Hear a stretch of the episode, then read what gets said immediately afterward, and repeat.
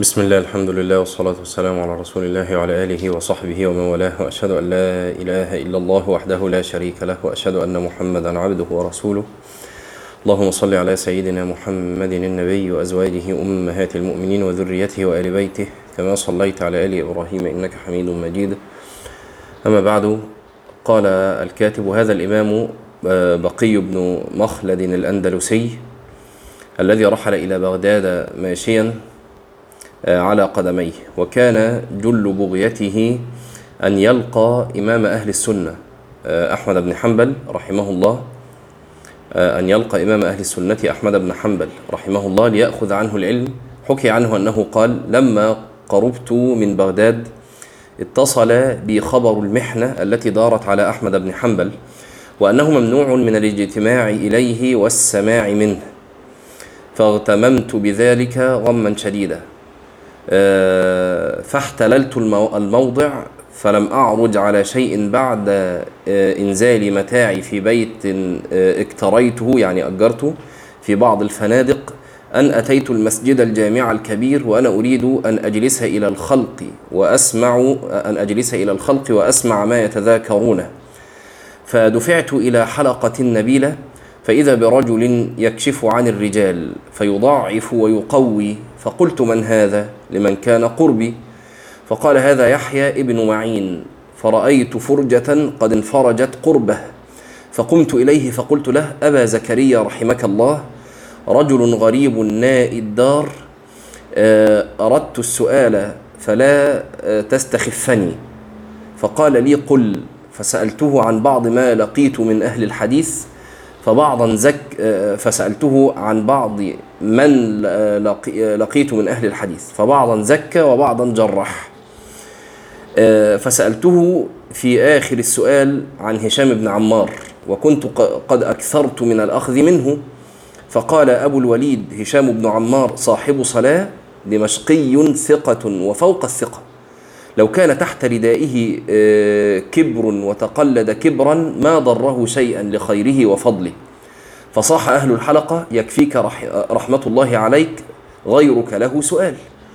يعني هو أكثر من من من أسئلته عن الرجال. طبعا علم الجرح والتعديل علم معروف. وخلاص هذا علم انقضى. يعني ليس له رجال الآن. فقلت وأنا واقف على قدمي أكشفك عن رجل واحد. خلاص يعني عندي واحد بس ناقص واحد أسأل عنه. أحمد بن حنبل. فنظر إلي يحيى بن معين كالمتعجب وقال لي ومثلنا نحن يكشف عن أحمد بن حنبل إن ذاك إمام المسلمين وخيرهم وفاضلهم. ثم خرجت أستدل على منزل أحمد بن حنبل فدللت عليه فقرعت بابه فخرج إلي وفتح الباب. فنظر طبعا أحمد بن حنبل المحنة كانت لها يعني أطوار. فمنها كان طور إن أحمد كان في بيته لكن في عزلة يعني ممنوع من أن يلقى أحدا أو أن أو أن يلقاه أحد. يعني معمول عليه زي حظر تجوال كده. احمد هو قاعد في بيته صحيح ما هوش مسجون لكن ممنوع إنه يلقى أحدا أو أن يلقاه أحد. فلعله كان في يعني في هذا في هذه الحقبة يعني. فقال فخرج الي وفتح الباب فنظر إلى رجل لم يعرفه. فقلت يا أبا عبد الله رجل غريب الدار هذا أول دخول هذا البلد وأنا طالب حديث ومقيد سنة. أي جامع سنة ولم تكن رحلتي إلا إليك. فقال لي ادخل الأسطوان ولا ولا تقع عليك عين. يعني خلي بالك محدش يشوفك. فقال لي وأين موضعك؟ قلت المغرب الأقصى. قال لي إفريقية. فقلت أبعد من ذلك. أجوز من بلد البحر إلى إفريقية الأندلس. فقال لي إن موضعك لبعيد وما كان شيء أحب إلي من أن أحسن عون مثلك على مطلبه غير أني في حيني هذا ممتحن بما لعله قد بلغك. فقلت له بلى قد بلغني وأنا قريب من بلدك مقبل نحوك وأنا يعني بلغني وأنا قريب من بلدك مقبل نحوك. فقلت له أبا عبد الله هذا أول دخولي وأنا مجهول العين عندكم. فإن أذنت لي أن آتي في كل يوم في زي السؤال شحات يعني. فأقول عند باب الدار ما يقولون يعني لحاجة لله كده. فتخرج إلى هذا الموضع. فلو لم تحدثني في كل يوم إلا بحديث واحد لكان فيه كفاية. فقال لي نعم على شرط ألا تظهر في الخلق. ما تروحش بقى لمجالس علم ولا أنت طالما أنت جاي على زي يعني على هيئة شحات خلاص ما تظهرش في مجالس ال- الحديث. آه، على شرط ألا تظهر في الخلق ولا عند أصحاب الحديث. فقلت شرطك. خلاص يعني أفعل ذلك.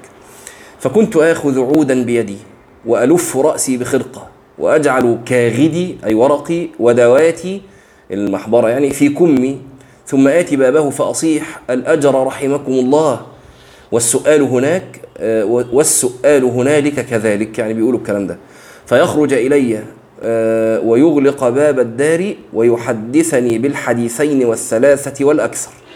فالتزمت ذلك حتى مات الممتحن له وولي بعده من كان على مذهب السنة. فظهر أحمد بن حنبل وسمى ذكره وعظم في عيون الناس وعلت إمامته وكانت تضرب إليه آباط الإبل فكان يعرف لي حق صبري. شوفوا يا جماعة إزاي صبر على يعني هذا وهذا كله في سبيل طلب العلم. الآن إحنا سبل العلم ميسرة جدا لنا وللأسف يعني قل من يصبر. على يعني ما- أقدرش أقول على مثل ذلك يعني لكن طبعا إحنا الموضوع أقل بكثير من هذا فكنت إذا أتيت آه، حلقته فسح لي وأدناني من نفسه ويقول لأصحاب الحديث هذا يقع عليه اسم طالب العلم ثم يقص عليهم قصتي معه فكان يناولني الحديث مناولة. وهذه إحدى يعني إيه آه، طرق آه، الأداء يعني ويقرأه علي وأقرأه عليه. فاعتللت آه، أشفيت منها. يعني على الهلاك. يعني كأنه اعتل علة أشفى منها على الهلاك. يعني خلاص قرب يموت. ففقدني من مجلسه فسأل عني فأعلم بعلتي فقام من فوره مقبلا إلي عائدا لي بمن معه. وأنا مضطجع في البيت الذي كنت اكتريت ولبدي تحتي وكسائي علي وكتبي عند رأسي. فسمعت الفندق قد ارتج بأهله وأنا أسمعهم يقولون هو ذاك أبصروه هذا إمام المسلمين مقبلا فبدر إلي صاحب الفندق مسرعا فقال لي أبا عبد الرحمن هذا أبو عبد الله أحمد بن حنبل إمام المسلمين مقبلا إليك عائدا لك. فدخل فجلس عند رأسي وقد احتشى البيت من أصحابه فلم يسعهم حتى صارت فرقة منهم في الدار وقوفا وأقلامهم بأيديهم. فما زادني على هذه الكلمات فقال لي يا أبا عبد الرحمن أبشر بثواب الله. أيام الصحة لا سقم فيها وأيام السقم لا صحة فيها. أعلاك الله إلى العافية ومسح عنك بيمينه الشافية. فرأيت الأقلام تكتب لفظة. شوفوا يا جماعة الحرص وك يعني كيف البركة في صحبة أهل العلم. كل لفظ يخرج من فم الإمام أحمد يكتب لأنهم يعرفون أن الإمام لا يقول لفظة إلا وله فيها أثر. الإمام أحمد وهذه كانت طريقة أحمد فعلا. آه، وانظروا أيضا إلى تواضع تواضع العلماء. ويعني الإمام أحمد إمام أهل السنة حتى أن يعني صاحب الفندق واحد واحد عادي بس عارف أحمد بن حنبل. ما فما فيش حاجة اسمها أنا الشيخ الكبير وأنا لا واللي يمرض يمرض واللي يموت يموت واللي في ضيق في ضيق. لا ما فيش كده. يخرج أحمد ليزوره ويعوده. ثم خرج عني فأتاني أهل الفندق يلطفون بي طبعا ويخدمونني ديانة وحسبة فواحد يأتي بفراش وآخر بلحاف وبأطيب وبأطايب من الأغذية. وكانوا في تمريضي أكثر من تمريض أهلي لو كنت بين أظهرهم لعيادة الرجل الصالح. وتوفي بقي بن مخلد سنة 276 بالأندلس رحمه الله تعالى.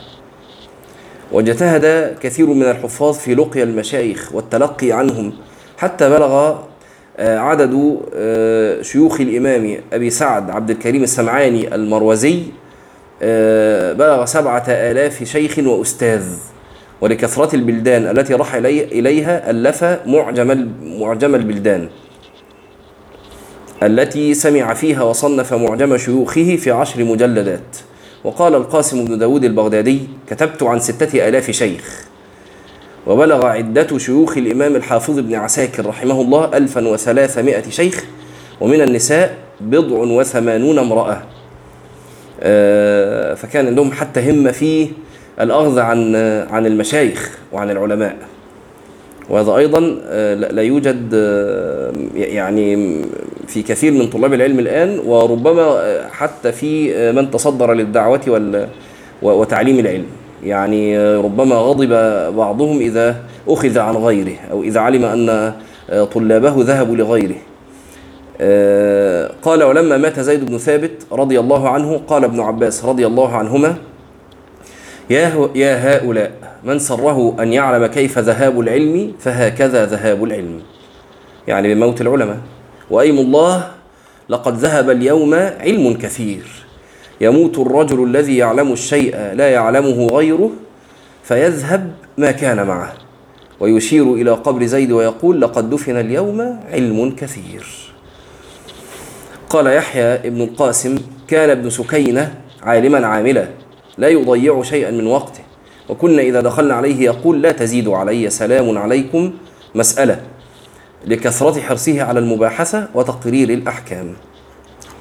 ثم فصل في مبادرتهم الأزمان حرصا على العلم. ومن ذلك أن شعبة بن الحجاج جاء إلى خالد الحذاء فقال يا أبا منازل عندك حديث حدثني به. وكان خالد عليلا تعبان فقال له أنا وجع. فقال إنما هو واحد حديث واحد. وكأنه كان يعني معروفا بهذا الحديث مثلا من عواليه أو كذا الله أعلم. فحدثه به فلما فرغ قال مت إن شئت. وكان يحيى بن معين شديد الحرص على لقاء الشيوخ والسماع منهم خشية أن يفوتوا. قال عبد بن حميد آه، سألني يحيى بن معين عن هذا الحديث آه، أول ما جلس إلي. فقلت حدثنا حماد بن سلمة فقال لو كان من كتابك. يعني لو حدثتني من كتابك ع- ليكون أضبط آه، كأنه كان يحدث من حفظه وهو يريد فقال حد- حدثني من كتابك ليكون أضبط في أضبط في آه، في في ال- في اللفظ يعني و فقال حدثنا حماد بن سلمة فقال لو كان من كتابك فقمت لأخرج كتابي. آه، راح يخرج كتابه ليحدثه منه فقبض على ثوبي ثم قال أمله علي فإني أخاف ألا ألقاك. فأمليته عليه ثم أخرجت كتابي فقرأته عليه. يعني هو حريص إنه يأخذ منه الحديث. فقال له لو كان راح يجيب الكتاب فخاف بقى يقبض يموت ي- آه، قال له لا الأول قوله لي كده وبعدين روح هات كتابك قوله لي تاني. وعن ابن إسحاق قال سمعت مكحولا يقول طفت الأرض في طلب العلم. وروى أبو وهب عن مكحول قال أعتقت بمصر. فلم أدع بها علما إلا حويته فيما فيما فيما أرى. ثم أتيت العراق ثم أتيت المدينة فلم أدع بهما علما إلا حويت عليه فيما أرى. ثم أتيت الشام فغربلتها. وهذا من فطنته ومبادرته الزمان خشية فوات الرواة وموت المحدثين. علو همتهم في مذاكرة العلم ومدارسته. قال إبراهيم النخعي من سره أن يحفظ الحديث فليحدث به. ولو أن يحدث به من لا يشتهيه فإنه إذا فعل ذلك كان كالكتاب في صدره ومن بركة العلم أنه يزكو على الإنفاق. وهذا فرق بين العلم وبين المال. آه، العلم يزكو على على الإنفاق والمال تنقصه النفقة. آه، الفلوس كل ما تصرفها تقل. العلم كل ما تنفقه يزيد. ليه بيزيد؟ آه، أولا يزيد ضبطه ويزيد ويزيد حفظه ويزيد فهمه. إزاي بقى يزيد فهمه انه إنك ربما آه، يعني ذكرت العلم لغيرك فسألك سؤالا لم يخطر ببالك أنت فتبحث عن هذا السؤال وتفتش عنه حتى تقف على الإيه؟ آه، المقصود من من لفظة أو من جملة أو فيزيد فهمك للعلم. آه، فمن سره أن يحفظ الحديث فليحدث به. وعن ابن شهاب أنه كان يسمع العلم من عروة وغيره فيأتي إلى جارية له آه، خادمة عزكم الله ما يعملهاش دعوة بالعلم ولا بال ولا بالحديث وهي نائمة فيوقظها فيقول اسمعي حدثني فلان كذا وفلان كذا فتقول مالي ومالي هذا الحديث أنا مالي فيقول قد علمت أنك لا تنتفعين به ولكن سمعته الآن فأردت أن أستذكره. قال زياد بن سعد ذهبنا مع الزهري إلى أرضه بالشعب قال وكان الزهري يجمع الأعاريب فيحدثهم يريد الحفظ. يعني الأعاريب الأعراب ما لهمش دعوة برضه بالعلم لكن هو يريد الحفظ. وكان بعضهم يذاكر العلم مع نفسه فتراه يجلس وحده ويرفع بالعلم صوته حتى يحفظه. يقول جعفر بن المراغي دخلت آه، مقبرة بتستر فسمعت صائحا يصيح.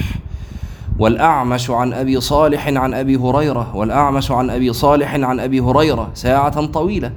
فكنت أطلب الصوت إلى أن رأيت ابن, زه... ابن زهير وهو يدرس مع نفسه من حفظه حديث الأعمش. وقال عبد الرزاق كان سفيان الثوري عندنا ليلة. قال وسمعت آه، قرأ القرآن من الليل وهو نائم ثم قام يصلي فقضى, فقضى جزءه من الصلاة ثم قعد فجعل يقول الأعمش والأعمش والأعمش ومنصور ومنصور ومنصور والمغيرة والمغيرة والمغيرة. قال فقلت له يا أبا عبد الله ما هذا؟ قال هذا جزء من الصلاة وهذا جزء من الحديث. طبعا مش قاعد يقول الأعمش الأعمش الأعمش وعاد يعني بيذكر أح يذكر أحاديث يعني. هذا أول السند يعني. وحكى القطب اليونيني عن الإمام النووي رحمه الله تعالى أنه كان لا يضيع, يضيع له وقت في ليل ولا نهار إلا في وظيفة من الاشتغال بالعلم. حتى إنه في ذهابه في الطريق وإيابه يشتغل في تكرار محفوظه أو مطالعة. وإنه آه، بقي على التحصيل على هذا الوجه ست سنين. ولقد كان النووي أول طلبه أيضا يقرأ كل يوم اثني عشر درسا على المشايخ شرحا وتصحيحا. درسين في الوسيط وثالثا في في المهذب. آه، ودرسا في الجمع بين الصحيحين وخامسا في صحيح مسلم ودرسا في اللمع لابن جني في النحو. ودرسا في إصلاح المنطق لابن السكيت في اللغة. ودرسا في التصريف ودرسا في أصول الفقه وتارة في اللمع لأبي إسحاق وتارة في المنتخب للفخر الرازي.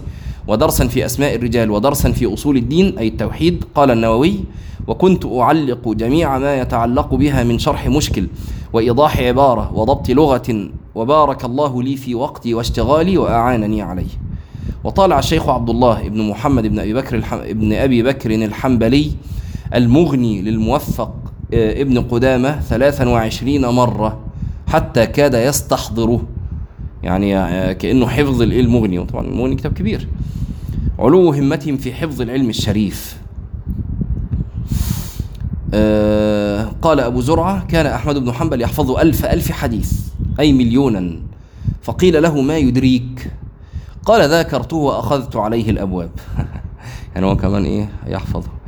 وقال سليمان بن شعبة آه كت طبعا آه يعني من نافلة القول ولعل بعضكم يعرف ذلك إن هم كانوا بيعدوا الطريق آه، آه، يعني كل طريق حديثا. يعني لو هو عارف الحديث بسندين يبقى ده حديث وده حديث. خلاص؟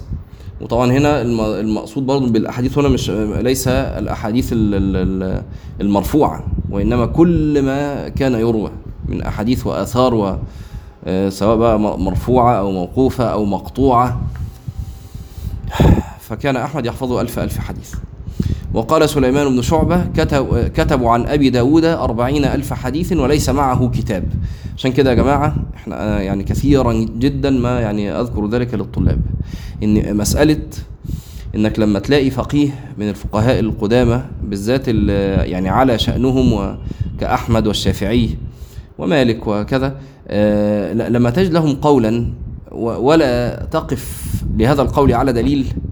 فده مش معناه إن القول ده ملوش دليل. هو معناه إن أنت ما تعرفش دليله. وما تقولش بقى ما هو النت عندنا وبنكتب وكل موسوعات الحديث اللي موجودة الآن يا جماعة اللي موجودة الآن اللي هي أنت ممكن تجمعها في في في في, في, في الكمبيوتر وتسيرش عليها وكده. ما تجيبش الألف ألف حديث دول. ما تجيبهمش ولا تجيب نصهم أصلا. فيعني أحمد كان يحفظ أكتر من اللي موجود في الموسوعات التي بين أيدينا الآن. واضح؟ آه وابن رجب طبعا أسهب في ذكر إيه ما يعني ما قلته الآن وغيره في رسالة له نافعة جدا.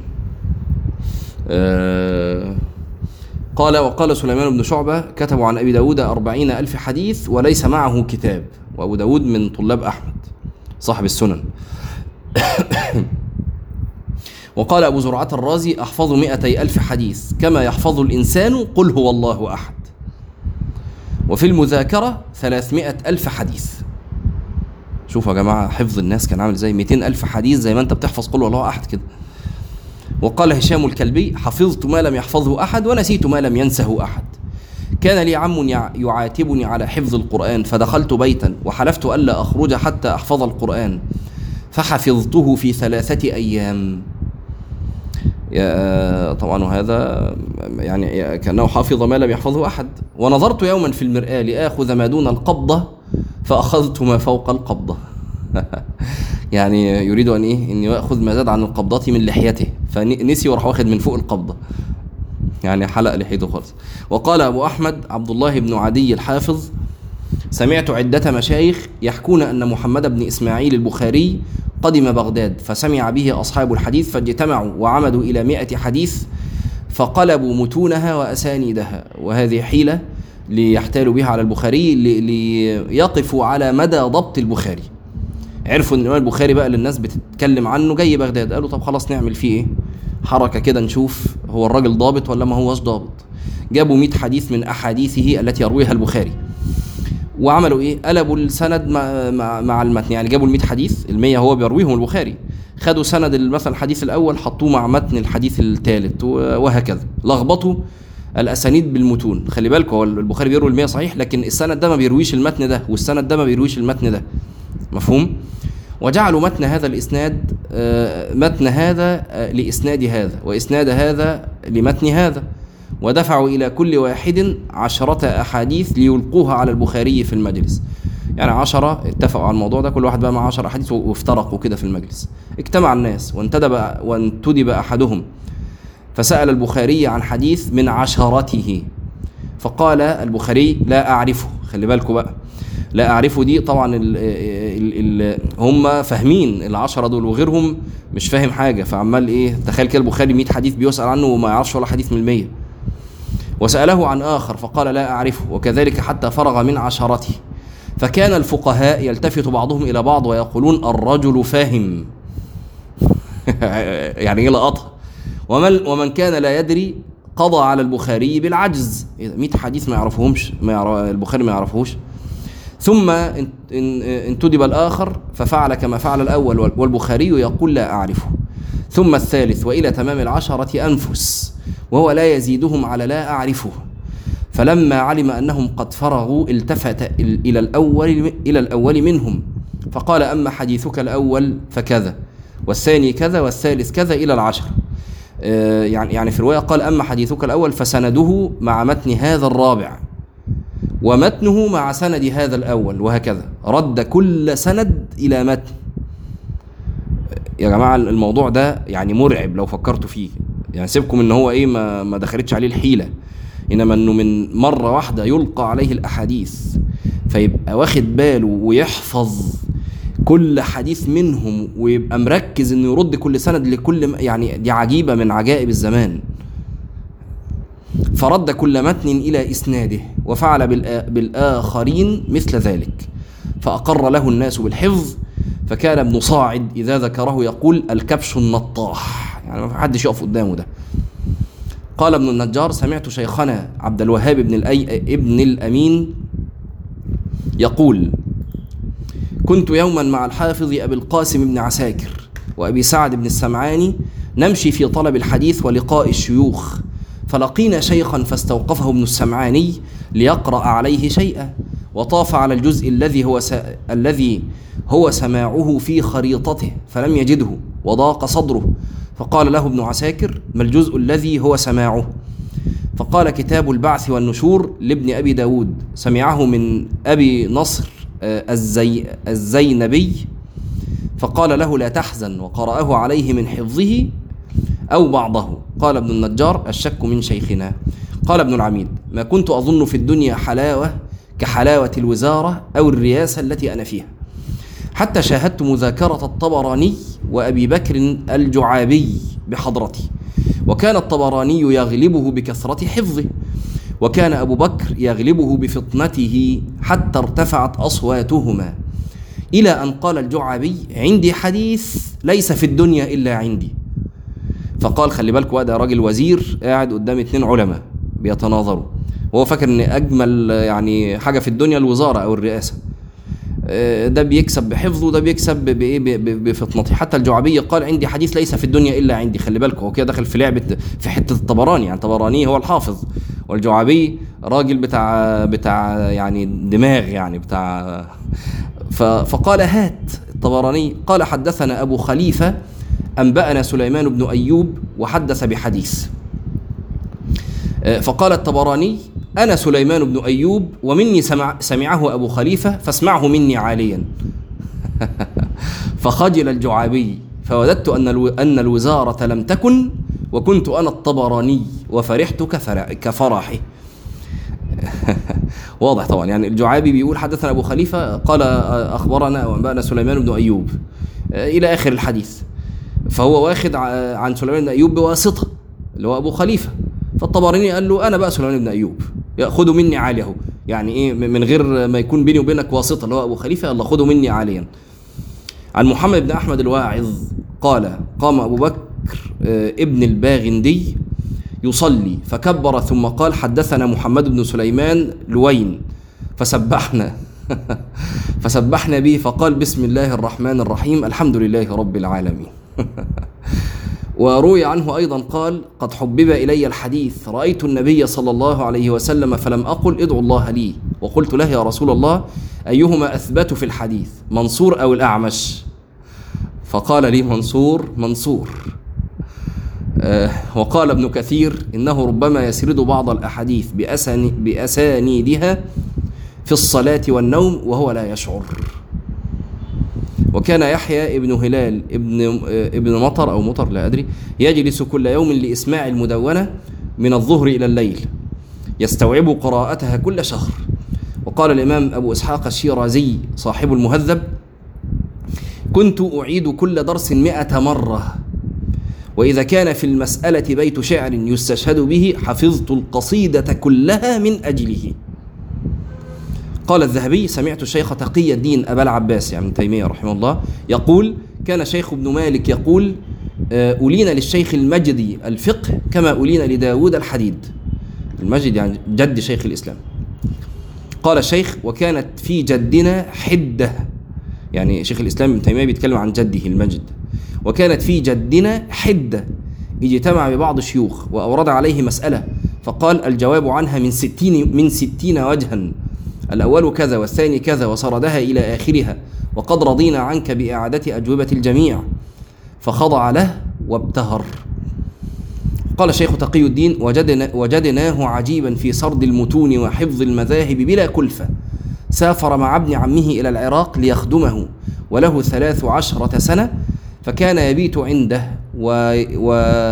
ويسمعه يكرر مسائل الخلاف فيحفظ المسألة. وكان شيخ أحمد بن الحسن ابن أنو ابن أنو شروان الرومي الحنفي يحفظ في كل يوم من أيام الدرس ثلاثمائة سطر. أقام فوق السبعين سنة آه، يدرس بدمشق أو يدرس الله أعلم. عكف أبو صالح أيوب بن سليمان على كتاب العروض حتى حفظه فسأله بعضهم عن إقباله على هذا العلم بعد الكبر فقال حض- حضرت قوما يتكلمون فيه فأخذني ذل في نفسي أن يكون باب من العلم لا أتكلم فيه. يعني شوفوا يا جماعة إيه اللي, بيجي إيه اللي يكسفهم وإيه اللي هم بيبقوا زعلانين عليه إن فاتهم آه، فن من فنون العلم مش فاتهم العلم. آه، يعني نقف هنا. أقول قولي هذا وأستغفر الله العظيم لي ولكم. سبحانك اللهم وبحمدك. نشهد أن لا إله إلا أنت. نستغفرك ونتوب إليك.